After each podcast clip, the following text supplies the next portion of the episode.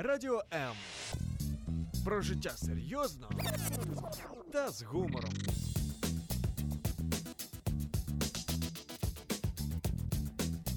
Радіо М.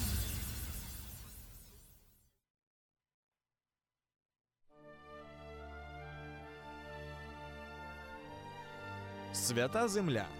Єврейське життя. Про що говорить Тора? Святкування, пророки, Месія і сила Воскресіння. Чи може єврей вірити в Ісуса і залишатись євреєм? Якісна і своєчасна допомога людям, які шукають істину. Все це в передачі Маген Ісраїль.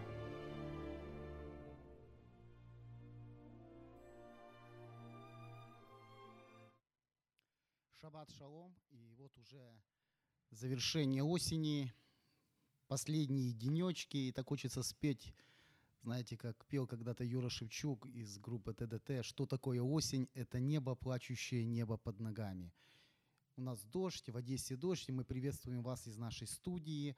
Программа «Маген Израиль» и ваш ведущий Валентина Итан, и наш гость, уже и не гость, а, э, так сказать, постоянный консультант, э, друг Виктор Расюк, Еврейский библейский мессианский институт город Одессы. И мы сегодня продолжим нашу тему, о которой мы уже говорим две передачи. Мы поговорим с вами о Торе. И сегодня я хочу напомнить, о чем мы говорили на прошлых, э, прошлой передаче, чтобы те, кто еще не в курсе, э, тоже как бы вошел. Краткое содержание ну, прошедших э, передач. в предыдущих сериях. В предыдущих сериях. Может, ты мне поможешь сразу? Ну, предыдущих сериях мы говорили, собственно, о том, что такое Тора. Мы говорили о том, э, происх- а что такое устная Тора. Начали мы затрагивать вопрос ее происхождения, ее сути, и мы не закончили. Сегодня мы продолжим говорить об устной Торе, о ее легитимности и, собственно, э, для чего вообще была изначально нам дана Тора – И вообще, что такое Тора? Потому что, э, когда мы говорим о Торе, мы часто имеем в виду Пятикнижие Моисеева. Да? Вот мне говорят, дайте нам Тору еврейскую, мы хотим почитать. Я говорю, откройте вашу Библию, первых пять книг – это и есть Тора. Но в нашем сознании Тора – это что-то такое загадочное, далекое, такое мистическое, такое, имеющее ответы на все вопросы. И Поэтому э, мы хотели просто разобраться с этим вопросом, что же такое Тора на самом деле, э, что считают Тору, скажем, ортодоксальные евреи, и, и является ли Торой э, устная Тора, и откуда она вообще появилась, и какой взгляд вообще верующих в Иешуа, э, христиан и евреев на устную Тору. Итак, э, мы вернемся в прошлое, к Йоханану Бензакаю. Ну, мы, в принципе, в прошлый раз уже рассказали историю Бен Захая, как была узурпирована власть интерпретации Торы для народа. И, собственно, мы можем продолжить, продолжить с тем, что... Значит, мы, вот напомню, мы в прошлый раз говорили, что Танах дает три утверждения относительно устной Торы, что устная Тора является отдельным божественным откровением, данным Маше на горе Синай. И в прошлый раз мы говорили о том, что Сама письменная Тора об этом не говорит ничего. Все, что получил Маше от Всевышнего, все слова были записаны, об этом нам свидетельствует э, письменная Тора, и ни одного слова не осталось не записанным. Об этом нам также Ну свидетельствует да, он же говорит, устная- запиши, да. письменная Тора, да. Поэтому э, и в том, что было записано, собственно, и заключался закон, исполняя который Израиль либо был в благословении, либо подпадал под проклятие, когда он нарушал этот э, божественный закон или Тору. Также есть утверждение, что устный закон является расширенным толкованием и развитием письменной Торы, которая была дана Маше. Значит, или, ну, как бы эта же идея интерпретируется как э, устная Тора. Это семя, которое заложено в письменной Торе, которое за, за времена, за столетия проросло и выросло в большое ветвистое дерево. И поэтому мы сейчас имеем письменную Тору и устную Тору как набор э, определенных комментариев и толкований. которые Значит, регулируют нашу жизнь. Да, но на самом деле, опять же, если мы обратимся к письменной Торе, письменная Тора об этом ничего не говорит. Э, Третье утверждение, то, что устная Тора является оградой вокруг письменной Торы. Об этом мы еще ничего не говорили. Ну Вот в продолжении того, что мы говорили в прошлый раз, я хотел бы сказать... еще- Подожди, почему? Мы говорили об этом. Э, Мы говорили немножечко. Косвенно да, немножко. Да. Мы говорили о том, что некоторые заповеди не исполняют для того, чтобы их не нарушить. И это ограда для того, чтобы ну, не совершить какое-то неправильное подействие. Это Мы же поговорим об этом. хорошо.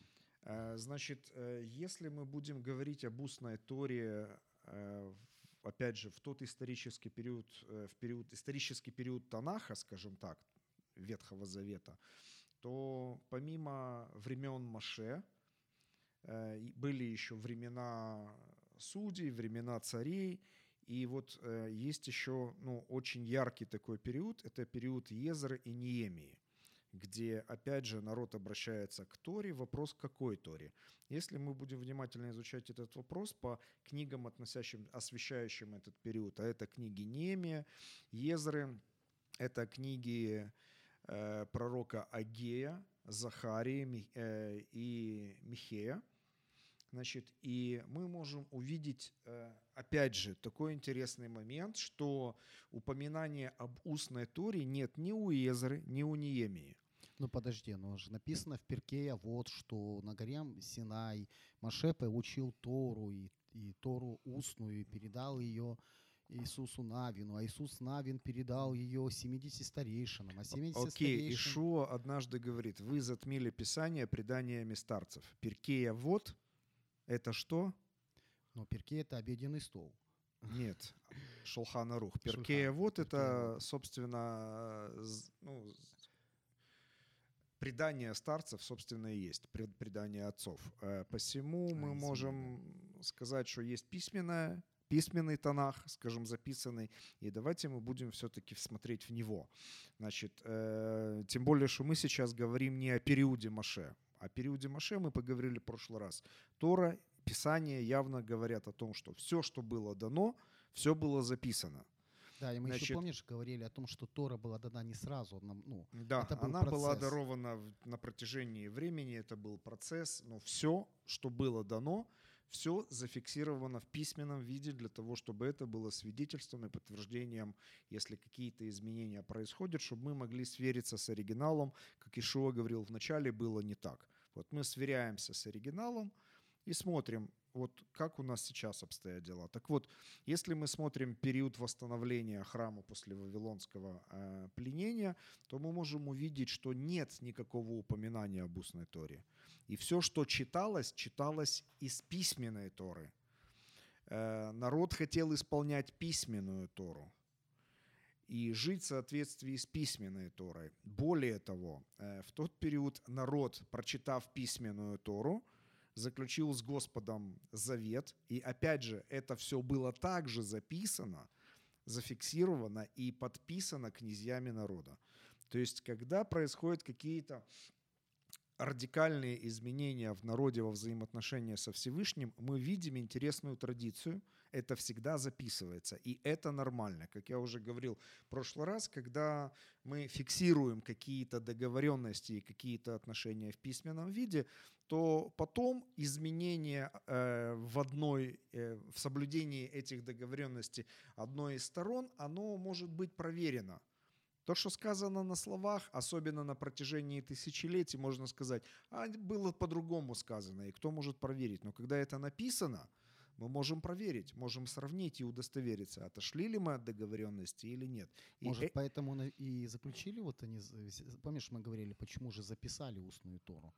Может быть, для того, чтобы так же самое была фиксация какая-то? ну, устную Тору записывали для того, чтобы, на, собственно, это не забылось. Но вопрос в том, что э, на данном историческом этапе устную Тору ставят на один уровень с письменной, а иногда и выше. Ну да, святое предание, которое выше святого писания. А Писание говорит, что закон и завет заключены, собственно, в письменной Торе, в письменном виде. И тогда, когда раввины говорят, что если ты будешь исполнять повеление старцев, будет хорошо, не будешь, будет проклят, будешь проклят, это на самом деле не истинное утверждение. потому что ответственность народ будет нести перед Всевышним за исполнение завета, который был записан, а не того э, завета, который или, или тех отношений, которые навязывают раввины. То есть ты знаешь, вот сейчас напомнил мне слова Ишуа, который сказал, что вы забыли в Торе самое главное в законе – суть, милость и истину. То есть, получается, это ограда вокруг закона, которая не пускает к самому закону. А сам закон – это что? Это путеводитель к Мессии, то есть, который раскрывает его. Да, тут есть просто такой момент, когда человек не приходит к Богу лично, а когда он читает Слово Божье, он, собственно, входит в диалог со Всевышним, если человек открывает свое сердце и говорит, Господь, я сейчас читаю свое Слово, говори ко мне. Через свое записанное Слово Бог говорит с человеком. Так вот, если человек не удосуживается изучать Слово Божье, а останавливается только на комментариях, то в результате, когда есть какая-то проблема, получается, что за решением этой проблемы он приходит не к Богу, а к человеку. Описание говорит, проклят всякий, полагающийся на человека. И опять же, раввинистическая система, она не дает человеку решений э, в области отношений с Богом. Человек останавливается на уровне равина. Есть какой-то вопрос, он приходит к равину. С одной стороны, это неплохо, если бы Равин имел власть и полномочия от Всевышнего. Ведь если мы посмотрим в Тору, то мы можем увидеть, что Бог учреждает четыре ветви власти. И есть такая интересная... Есть, подожди секундочку, ты имеешь в виду в Танахе, правильно? В Танахе, да. Угу. В Торе именно, в, Торе. Пятикнижии Именно в Моисея. То есть Пятикнижии то, что Моисея. было, на чем был заключен Синайский завет. Это часть Синайского завета, учреждение четырех ветвей власти в земле. Для того, чтобы Израиль был государством, который мог бы влиять на окружающее государство. Не просто кучкой людей. Мгм.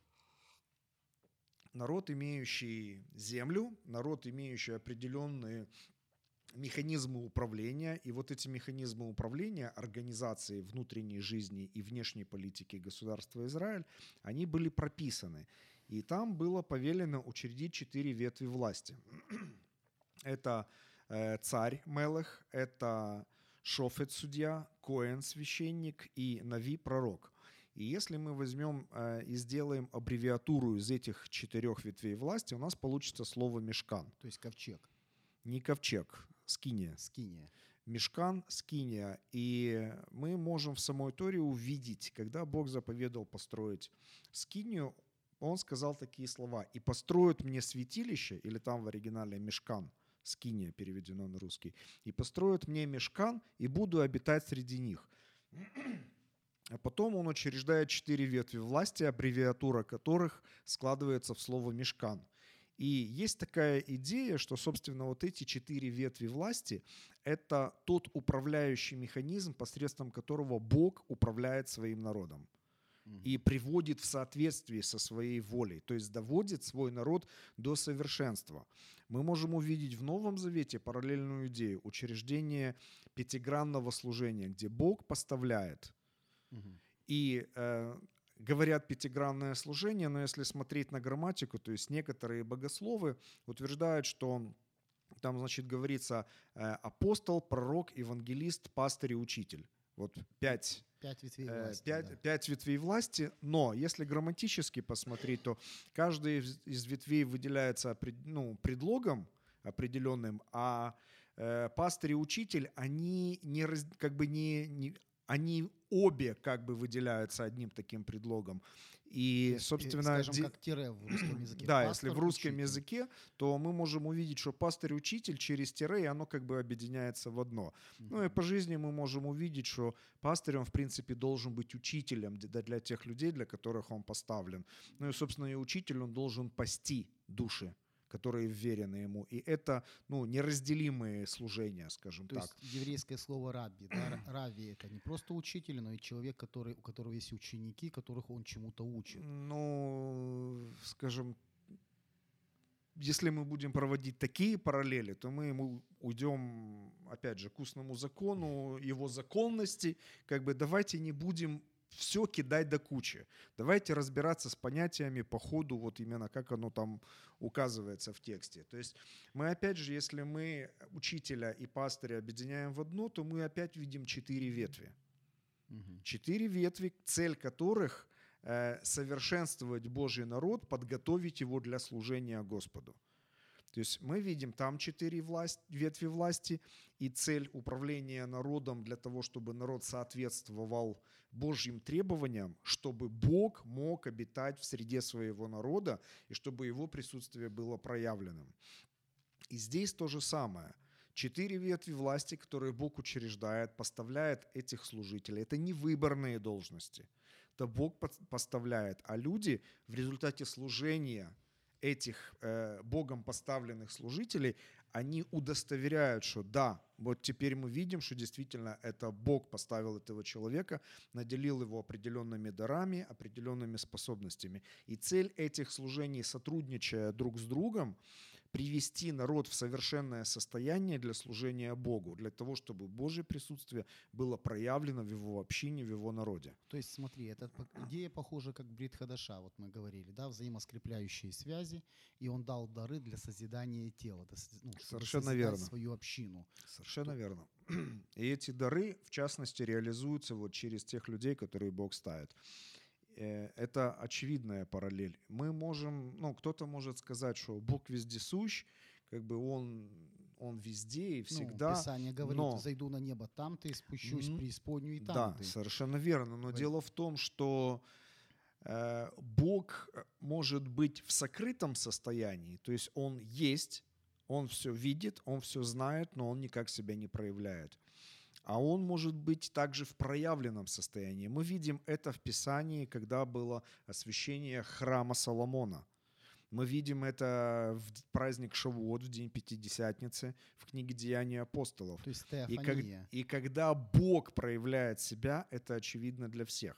И интересно, что Писание также показывает нам состояние новозаветней общины, когда человек, не являющийся частью общины, входит в собрание, слышит пророчествующих, пророчествующих о его жизни, происходит сверхъестественное как бы разоблачение жизни этого человека, это явное Божье присутствие. И мы видим, что многие чудеса творились вот в те времена. К сожалению, не так явно и не так часто это происходит сейчас. Почему? Мой ответ очень прост. Необходимо привести народ Божий в соответствии с требованиями Господа. И реализуется это в определенном порядке, который Бог прописал и записал в своем слове. И поэтому комментарии хорошо, размышления на тему Писаний хороши. Но если мы это ставим во главу угла, и мы отходим от того, что написано, начинаются проблемы. Почему? Потому что человек при всем своем блестящем уме может ошибаться и заблуждаться. Поэтому мы всегда должны комментарии, мнения, проповеди сравнивать с тем, что написано, и размышлять над написанным. Ну ведь понимаешь, вот тут очень интересный момент. А, Если мы посмотрим вообще да, на Талмуд, мы посмотрим на Гемару, Мишну, и там же говорится, Раби Елизер сказал во имя Раби Якова, а Яков сказал во имя Раби Амилеха. То есть они опираются на Это ссылка на человеческие на- авторитеты. На, авторитет Равина. И если мы посмотрим, то мы увидим, что и действительно, что э, сам авторитет э, устной Торы, он, он, он именно, именно, именно на этом и основан. Основан на принятии мнений большинства. Э, То есть берут место Писания, да, где написано, что э, ты должен слушаться большинства. И на этом основании порою отменяют даже то, что написано. Ну, причем это проистекает, опять же, из написанного, но написанное очень сильно обрезается. То есть Тора говорит конкретно, не следуй за большинством на зло. Равины это преподносят, следуй за большинством. То есть в начале фразы не следуй, вот прич- э, не убирают, на зло убирают, и у нас остается обрезанная фраза «следуй за большинством». И вот тут мы подходим к интересному моменту, что Раби Акива, да, он же создатель такого толкования Писания. Вот знаешь, есть аллегорическое толкование Писания, а он э, создал такой тип Писания. Написано Не- так, Не, тип писания, а э, Э, интерпретация. интерпретация Писания написано так, Но читай но, так. но читай так. и толкуй так. То есть, получается, можно взять любое место Писания. И истолковать так, как тебе удобно. Да, это очень интересно. Закон, что дышло. Куда направишь, туда и вышло. Но ведь закон Божий, он не дышло. Вот в том-то и дело. Об этом, кстати, многие люди, к сожалению, забывают. Куда бы ни направил, потом тебе как бы не вышло. Вот в том-то и дело, что такие манипуляции с законом, они, как правило, бумерангом обращаются, возвращаются к тому, кто это сделал. И Писание не зря говорит, что не искажай, не добавляй, не убавляй. Мгм. То есть вот как написано, так и должно читать, так и должно понимать. Опять же, вот э, история, когда к Ишуа подошел э, книжник, то есть человек как бы мудрый, разумный, занимающийся тем, что он исследует Писание и задает вопросы. И Шо ему отвечает, и отвечает очень интересно. Это для нас урок. Что написано? Как читаешь? То есть мало того, что нужно знать, что написано, еще важно, как мы это читаем или как мы это понимаем и интерпретируем. И когда тот привел текст и привел свою интерпретацию, что говорит, окей, все правильно, так и так поступая и достигнешь своей цели. То есть, если наше представление наше понимание, наша интерпретация согласуется с тем, что написано, то мы достигнем ожидаемых целей тех целей, которые ставит перед нами Бог. Если же наша интерпретация расходится с написанным, то мы не можем достигнуть целей, которые Бог перед нами ставит. И это можно увидеть наглядно в очень интересном эпизоде про Лота, когда его вывели из Содома, ангелы вывели его за руку, жена его погибла, ему говорят, иди спасайся на гору. А он говорит, если я обрел милость в глазах твоих, то можно я пойду не на гору, а пойду в тот город. И ему говорится, ладно, раз уж так, то иди уже в этот город, и я его ради тебя не уничтожу. То есть смотрите, что происходит. Этот город, в который ушел Лот, он точно так же должен был быть стерт с лица земли. Зло, обреченное на уничтожение, из-за того, что человек не последовал тем путем, который ему был указан Всевышним, а выбрал свой путь, зло, которое должно было быть стерто с лица земли, осталось, и оно продолжало существовать и влиять на человечество. Ты знаешь, это сразу же аналогия с царем Саулом, да? Великий, действительно, великий царь, который был первым царем Израиля, которого Бог призвал, и когда ему Бог сказал, помнишь, уничтожить Амалика, его Да. народ, и он сохранил Амалика, и за одну ночь произошло определенное действие, и его потомки сохранились, и уже потом всю историю вот эти потомки Амалика, они как бы преследуют Израиль. И вся- Мордыхаю пришлось столкнуться с этим в лице Амана. в лице Мордыхай потомок Саула, Аман потомок Амалека. То есть и получается И возникла угроза целому народу. непослушание Богу приводит к таким трагедиям не сегодня, но в будущем. Непослушание одного человека в одном случае привело впоследствии к угрозе для целого народа. И мы должны это понимать. Если мы отступаем от Слова Божьего, мы создаем основания для существования зла в этом мире и для возникновения других его вариантов и видов. И в конечном итоге угрозе будут подвергнуты наши дети, наши потомки. То есть ты знаешь, вот это есть поговорка «благими намерениями дорога устлана, куда нам не надо идти». Да, но она, кстати, не библейская. Она не библейская, я знаю, но просто сам принцип. То есть иногда мы хотим сделать, чтобы что-то хорошо, а последствия не очень. Ну, вот для этого нам нужно знать Слово, потому что само Слово говорит, что Слово Божие живо и действенно, оно острее всякого меча, обоюдоострого, проникает до разделения души и духа, составов и мозгов и судит помышления и намерения сердечные. То есть именно Слово Божье, оно дает нам четкий ответ, насколько правильно мы думаем, насколько правильно мы хотим, насколько правильно мы делаем то или иное и говорим те или иные вещи. И поэтому мы должны в первую очередь обращать свое внимание на написанное слово. И если звучит какое-то слово, мы всегда его должны сравнивать с написанным.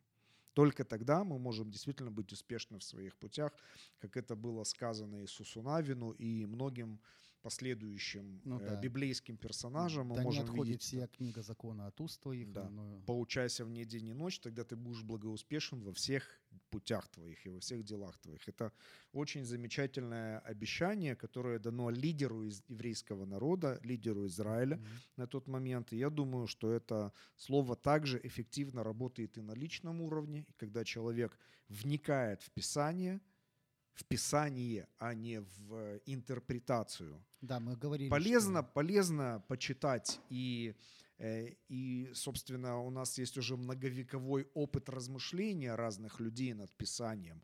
Это, в принципе, может быть полезно, но может быть и вредно. Поэтому у нас есть выбор. Выбирать, где 50 на 50 или 90 на 10, это будет полезно для нас. Либо Писание, которое на 100% полезно, если мы с открытым для Господа сердцем и умом приступаем к его исследованию. Да, идея хорошая.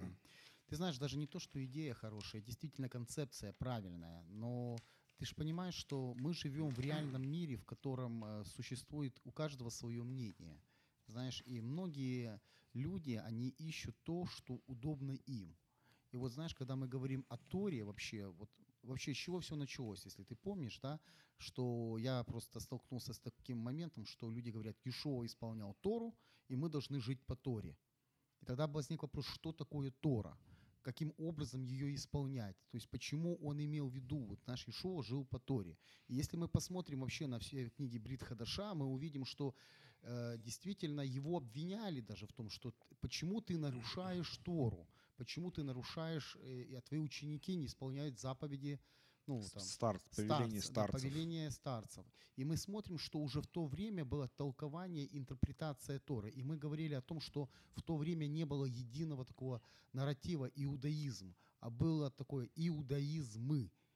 И уже после разрушения храма, после того, как э, э, осталась, скажем, одна ветвь э, вот этого иудаизма, вот то, что сегодня мы имеем, это раввинистический иудаизм, который является продолжением фарисейского иудаизма, причем тоже определенные школы, потому что они на тот момент были единственными. Ну, для того, чтобы глубже исследовать этот вопрос, я опять все-таки советовал бы, рекомендовал бы почитать книжку, э, книгу Даниила Грубера, называется она «Мессия Раби Акивы». Э, и, собственно, чтобы не слишком углубляться, потому что время у нас ограничено, вот исторически мы можем проследить даже в то время, даже во времена Ишуа, мы можем увидеть э, упоминания о предании старцев, упоминания об определенных комментариях, о школах различных, значит, о разных иудаизмах в конечном итоге, версиях иудаизма, то есть каким образом практиковать то, что написано. Разными группами понималось это по-разному и практиковалось по-разному.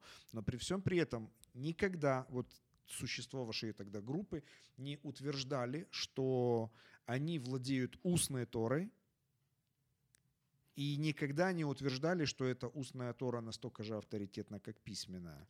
Ну, Значит, другой момент, что акценты расставлялись на, э, скажем так, э, над устной или над письменной по-разному. Но никто не утверждал, что есть некий, некая альтернативная Тора, э, и никто не утверждал, что они обладают властью, стоящей выше власти Маше и записанной Торы. Это нужно понимать. Значит, и, собственно говоря, раввины не имели тогда такой авторитетности, так, как это сейчас. Но сегодня преподносится немножко по-другому. Преподносится, да, поэтому рекомендую слушателям просто читать, изучать историю этого вопроса. И есть книги, одна из них э, Данила Грубера, о которой я уже упоминал. Поэтому То есть сегодня наше э, мнение, наш авторитет, он в основном даже сейчас, он пози... ну, как бы позиционируется на мнении людей. Понимаешь, вот э, я спрашиваю, э, я рассказывал историю тебе как-то, я говорю, почему? Потому что наши мудрецы решили так. Да, но Слово Божье говорит верно всякое слово при двух или трех свидетелях. Мудрецы или раввины – это одно слово, один свидетель. Давайте исследовать и другие альтернативные источники, которые говорят о том же самом. Потому что если бы этот вопрос рассматривался бы в каком-нибудь суде, еврейском или светском, то для того, чтобы понять, кто прав, кто не прав, необходимо было бы призвать опять-таки несколько свидетелей и выслушать аргументы всех. И если бы это было произведено в суде, то я без всяких сомнений по принципам, изложенным в Писаниях, сказал бы, что мнение раввинов, оно было бы признано ложным. И их версия была бы признана ложной, постольку, поскольку они подтасовывают исторические факты и выдают желаемое за действительное. То есть э, нужно понимать, что я, скажем, не умоляю э, каждого равина отдельно взятого и вот ли, на личный уровень не перехожу. Я сейчас говорю о системе, существующей системе. И каждый раввин, в свою очередь, должен сам внутри себя честно решить этот вопрос. То есть признаться перед собою и перед Богом, насколько он честен в тех вещах, которые он делает, насколько эти вещи соответствуют воле Всевышнего и воле Всевышнего записанной. Потому что не могут они утверждать, что это истина, если это противоречит записанному в законе Маше. И не могут они называть себя учениками Маше, если они не исполняют то, что, э, что заповедал Маше исполнять. Ну да, тут, потому что если даже посмотрим сейчас на шаббат, мы уже говорили, помнишь, наш, наша передача о шаббате, заповедь зажигать светильник нету в Торе. Но есть там заповедь другая, не зажигать огня в день субботний. Ну, зажигают накануне. Ну, понятно, что, но самого заповеди... Тут зажиг- нарушения нет. Ну, то есть есть интерпретация закона, и действительно, что суббота для человека... Ну, зажигание светильника накануне суббота, оно продиктовано практикой. То есть, если я не зажгу, пока можно, то все это время я буду сидеть во тьме. Поэтому лучше я зажгу за пять минут до начала шаббата, чтобы не нарушать шаббат. То есть и сейчас, значит, мы подходим с тобой к вопросу Галахи. То есть э, э, вообще вопрос Галахи, что такое Галаха? Галаха – это какие-то определенные правила, какие-то определенные интерпретации закона, принятые определенной группой людей для исполнения на основании Слова Божьего. Да. То есть получается, что у каждой общины есть своя Галаха. И если мы посмотрим да- даже на еврейский мир, например, мы же знаем, что есть сефарды, есть ашкеназы, да, внутри мира, то есть он разделены на западные и восточные. И очень часто, что вот эта Галаха, даже библейская Галаха сефардов отличается от Галахи ашкеназов. И э, очень часто, если мы посмотрим, караимы, например, они вообще не воспринимаются уже как евреи, потому что их э, Галаха отличается, потому что они не воспринимают Талмуд, они не воспринимают устную Тору, и поэтому их поставили вне. То есть и к чему я это все веду? Я веду к тому, что Слово Божье, оно живо и действенно. И мы, вот проблема мессианских общинах, то, что я вижу сегодня, очень многие берут э, фарисейскую, раввинистическую традицию на, на себя и говорят, что вот мы делаем все по-еврейски, мы делаем все по-божьему, мы делаем все правильно. Так по-еврейски или по-божьему? Э, тут- Мы не тут- можем тут- ставить тут, знак равенства между этими идет- утверждениями. Идет знак равенства. То есть, если это еврейское, значит, это Божье, потому что Израиль это Божий народ. и- Да, но тогда мы должны отступать от Бога, как евреи отступали. Это тоже будет по-божьему? Из-за чего евреи были изгнаны из земли обетованной Израиль. Вот это, это нужно понимать. Ну вот видишь, и тут мы еще подходим к вопросу тогда, э, ну вот в моем случае, помнишь про начало прошлой передачи, что уже обвиняют, что мы не любим евреев, мы не любим, э, то есть антисемитизм. Тогда вопрос у меня, как называть бедных пророков, которые говорили в Танахе такие вещи об Израиле, их, наверное, просто бы просто, ну, не впустили бы просто в Израиль. Не, я думаю, что когда мы утверждаем Слово Божье, то обязательно мы входим в конфликт с кем-то. Потому что когда Ишуа говорил, ну, никто не может сказать, даже раввинистическое сообщество признает его евреем. Ну, это И отвергнуть это не может. Э, Другой вопрос, то, что утверждал Ишуа, очень часто входило в конфликт с тем, что утверждали э, существовавшие на тот момент учителя и нынешние раввины. Если бы они исполняли то, что исполняет Ишуа, их бы тут же назвали христианами. А параллельно, может быть, даже антисемитами, проведя аналогию этих, э, ну, ассоциируя вот скажем, тех, кого не назвали христианами, с историческим христианством. Мгм. То есть тут может, может возникнуть очень большая путаница. Поэтому давайте мы не будем все до кучи, давайте Слово Божье разделять, давайте и мы попробуем разделять, но разделять по Божье. Потому что, опять же, не всякое разделение от Бога. Вот по поводу Галахи. Хорошо это или плохо? Собственно, Галаха происходит от слова «олег», что значит «ходьба». То есть, другими словами, это правила ходьбы перед Богом, основанные на Писании. И если эти правила, они основаны и не противоречат Писанию, то в них ничего плохого нет. Но опять же нужно понимать, что они не могут носить вечный характер. Слово Божие, оно носит вечный характер. А Галаха или правила для нынешнего времени, они могут иметь временный характер. И вот как пример, я просто сталкивался, э, ну как сталкивался, э, видел разные общины, разные церкви, и в разных церквах по-разному обстоит дело, например, с употреблением алкоголя. Вот проживая в Кишиневе, я знаю, что вот, ну, как-то так сложилось, что на территории э, бывшего Советского Союза э, есть очень большая проблема с отсутствием культуры распития алкогольных напитков. Так. Я помню по себе лично, когда я был человеком неверующим, для нас главное, чтобы было что выпить, закуска – это атрибут необязательный. Если есть – хорошо, нет – это не страшно. И это явно свидетельствует, собственно, что ставится в центр. Значит, если алкоголь является самоцелью, то это проблема. Значит, и вот в связи с тем, что у многих людей, которые становятся членами той или иной церкви или общины есть определенные проблемы, есть определенные склонности и есть определенный соблазн, в некоторых церквах это решают очень просто. Член церкви или член общины не имеет права употреблять алкогольные напитки. Ну да, это закон, это Галаха, скажем. Это Галаха. Писание не говорит вот именно так однозначно и строго. Но тут другой момент. Дело в том, что вот э, есть место в Новом Завете, где говорится о том, что Ишуа, собственно, своим ученикам дает власть делать галаху, то есть создавать определенные правила. Значит, это место, которое говорит о том, что даю вам власть связывать и развязывать. Что свяжете на земле, будет связано на небе. Что развяжете на земле, будет развязано на небе. И здесь речь идет именно о Галахе, потому что, э, ну, в подтверждение этой идеи, он фарисеям говорит, вы связываете бремена неудобоносимые, сами палец о палец не ударите, чтобы облегчить эту ношу. То есть связывание, развязывание на языке того времени и вот этой культуры, это было именно создавать определенные правила для определенных жизненных ситуаций. И, скажем так, для современных некоторых церквей и общин в тех местах, где есть очень серьез, стоит очень серьезная проблема с распитием, точнее с отсутствием культуры распития алкогольных напитков, такая галаха уместна.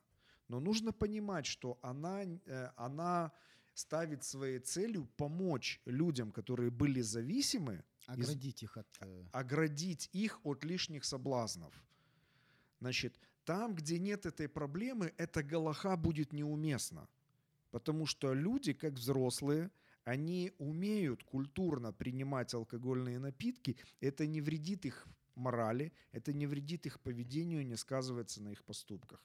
Но если это таки идет во вред, Павел дал нам очень четкие принципы. Все мне позволительно, не все полезно. Все мне позволительно, ничто не должно обладать мною. И вот если мы руководствуемся этими принципами при создании Галахи, то есть определенных правил для определенных членов общин или для всей общины, то тогда все будет хорошо. Если мы эту Галаху однажды примем и скажем это на века – это будет уже проблемой. Мы не должны возводить свои человеческие правила на уровень э, Слова Божьего, данного навечно. И вот тут я думаю, что и есть вот именно раскрытие самой проблемы устной Торы. Потому что те правила, которые были приняты на то время, чтобы помочь людям идти за Богом, становятся сегодня уже такой э, ну, нерушимой скалой и ты уже ничего не можешь изменить, и ты должен делать, и ты обязан так делать, и по-другому ничего нельзя. Новый Завет говорит, добродетели, будьте рассудительны. Если мы не размышляем над тем, является ли это Словом Божьим или это является человеческим правилом, то может быть проблема. Мы должны размышлять, мы должны понимать, откуда это звучит, от Бога или от человека. Это вечное постановление или это на время и насколько нынешние обстоятельства соответствуют этому. И мы должны понимать, что в конечном итоге каждый из нас даст ответ Богу за то, как мы понимаем, как мы, как мы читаем и точнее, что написано и как мы это читаем, как, Как мы... мы- это интерпретируем и как мы этому учим. То есть то, что говорил Иешуа, э, пусть ваша праведность, она превзойдет праведность да, тех, кто сидит на сидящем Моисеевом, то есть книжников и фарисеев. Да, только вопрос, как она может То, что превзойти, то- если они исполняли то, на что, таком уровне, что нам не даже снилось. н- и не дано. Ну, я имел в виду, что есть, ну, должны ли вообще мессианские верующие, э, скажем, использовать какие-то моменты устной традиции, скажем, э, раввинистической традиции вообще в своем быте, в своей жизни, или не должны? Размышляйте, насколько это соответствует нынешней ситуации, насколько это соответствует Писанию, насколько это будет полезно. То есть Для свечи, созидания свечи тела. зажигать можно. Размышляйте. То есть ты как... как- Я не даю галахи, я не даю однозначных таких вот ответов, потому что тут вот тоже есть еще один момент. Э, Дело в том, что нашей человеческой природе проще получить список правил, чем э, взять на себя ответственность за принятие решений. И очень вот бывают такие ситуации, что люди приходят и задают вопрос и ожидают ответа из категории «да» или «нет». То есть решение своей ситуации пошаговое. Да, а на самом деле, если я говорю человеку да или нет, я берусь на себя ответственность за, за его жизнь, а эту ответственность он должен взять сам.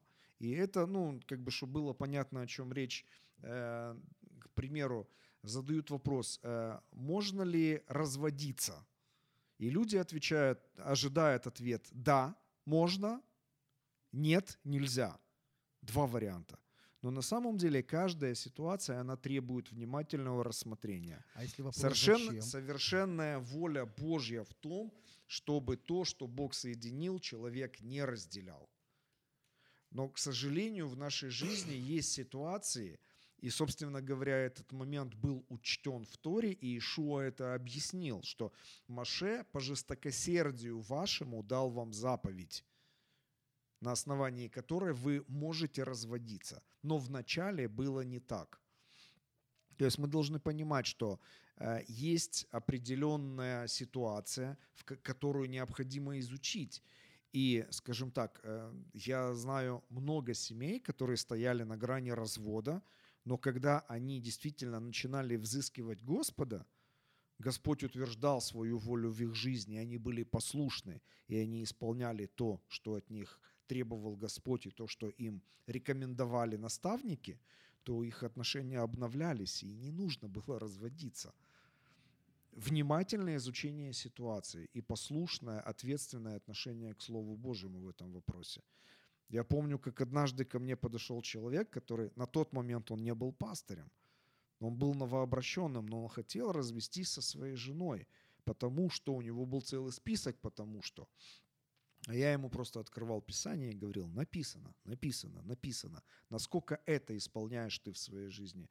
В результате эта семья, которая, они до сих пор вместе, у них есть те дети, которые были на тот момент, Бог дал им еще одного ребенка, и помимо этого у них там еще очень много усыновленных и удочеренных детей. И это, это просто потому, что, они, что он не сказал, ответь мне да или нет. Он пришел, сказал, я хочу развестись. И ему нужен был ответ один, да. Я не знаю, почему он пришел ко мне, но я ему показал, написано, написано, написано. Он послушался. И сейчас сколько детей получили родительский дом благодаря вот тому, что он послушался, и он исполнил то, что написано. То есть наше послушание Слову Божьему, Оно приносит благословение. оно приносит... а и не Божье только нам благословение обогащает и печали с собой не не приносит. приносит. Тогда мы действительно не только сами благословенны, но и являемся благословением для этого мира. Итак, давай мы уже сделаем вывод, последний вывод этой передачи, и он будет заключаться в чем? Итак, устная Тора – это Устная Тора – это не существующее понятие в реальности. То есть это понятие, выдуманное э, Раби Акивой, скажем так, и узаконенное впоследствии его учениками и последователями для того, чтобы узурпировать власть и иметь власть над народом Израиля. для того, чтобы уде- удержать, на самом деле удержать Израиль от его истинного Мессии. То я, есть я вижу это так. и сегодня мы видим... э, Еще один момент, э, как бы, чтобы было понятно. Э, Ну, устная Тора, она претендует на верховную власть в жизни людей. На самом деле этой власти от Всевышнего нет. Есть написанная Тора, есть написанный Танах, и это действительно то, что необходимо к внимательному изучению и к исполнению. Помимо этого, скажем, мы можем говорить о Талмуде, об исследованиях э, еврейскими мудрецами, еврейскими раввинами, писаний, размышлений. Я могу сказать, лично засвидетельствовать, что это интересно, это полезно для размышления. Но мы должны четко понимать и разделять, что есть написанное, а что есть, э, скажем, мнение человека. Есть Слово Божье и есть размышление человека над Словом Божьим. И когда мы читаем размышления человека э, над Словом Божьим, мы можем для, для себя что-то почерпнуть. Но мы должны понимать, что если то, что мы почерпнули, оно не соответствует написанному, то лучше это выбросить из своей головы. Если оно соответствует, тогда другое дело. Оно Да. полезно к исследованию, к размышлению, но все равно свое поведение, свою жизнь мы должны строить на Слове Божьем. Виктор, благодарю тебя за такую прекрасную беседу. Это были очень хорошие, хорошие размышления о Торе, о написанном слове, о Торе, м, которую называют устной, вообще о Галахе. И я думаю, что многие из вас, те, кто слушают, поймут, что наша цель – это защита, наш, ну, вообще защита. Моген Израиль – это щит Израиля, то есть это апологетика веры. Мы хотим, чтобы вы не просто слушали, но вы исследовали, вы изучали эти вопросы, потому что очень легко взять что-то на веру, на слух, а потом сказать, ну, э, это правильно. Поэтому изучайте, вникайте в Писание, все проверяйте, исследуйте. Это, это очень хорошее время. Время исследовать себя, кто ты, куда ты идешь, что ты веришь, для чего вообще ты существуешь. И одна из целей нашей программы и есть показать определенный вопрос и раскрыть его с разных сторон, чтобы мы могли, может быть, где-то и измениться, и прийти к правильному пониманию. То, что говорил Ишуа. Познайте истину, и истина сделает вас свободными. Если будете моими учениками Если- и прибудете в Слове. Точно. Вот видите, как хорошо. Виктор Расюк, учитель Мессианский библейский институт, город Одесса. Это хорошее, хоро- хо- хорошее время. Спасибо вам, ваш э, ведущий Валентин Итан. И вы знаете, э, э, следующая передача у нас будет интересна, потому что с нами будет гость, его зовут Анатолий, он одессит. И Если Бог позволит.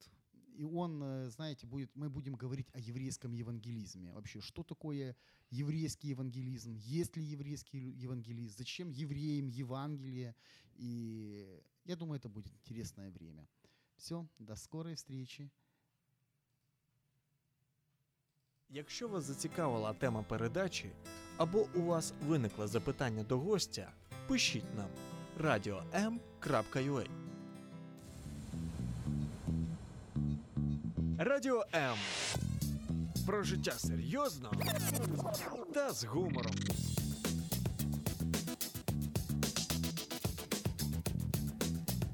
Радіо М.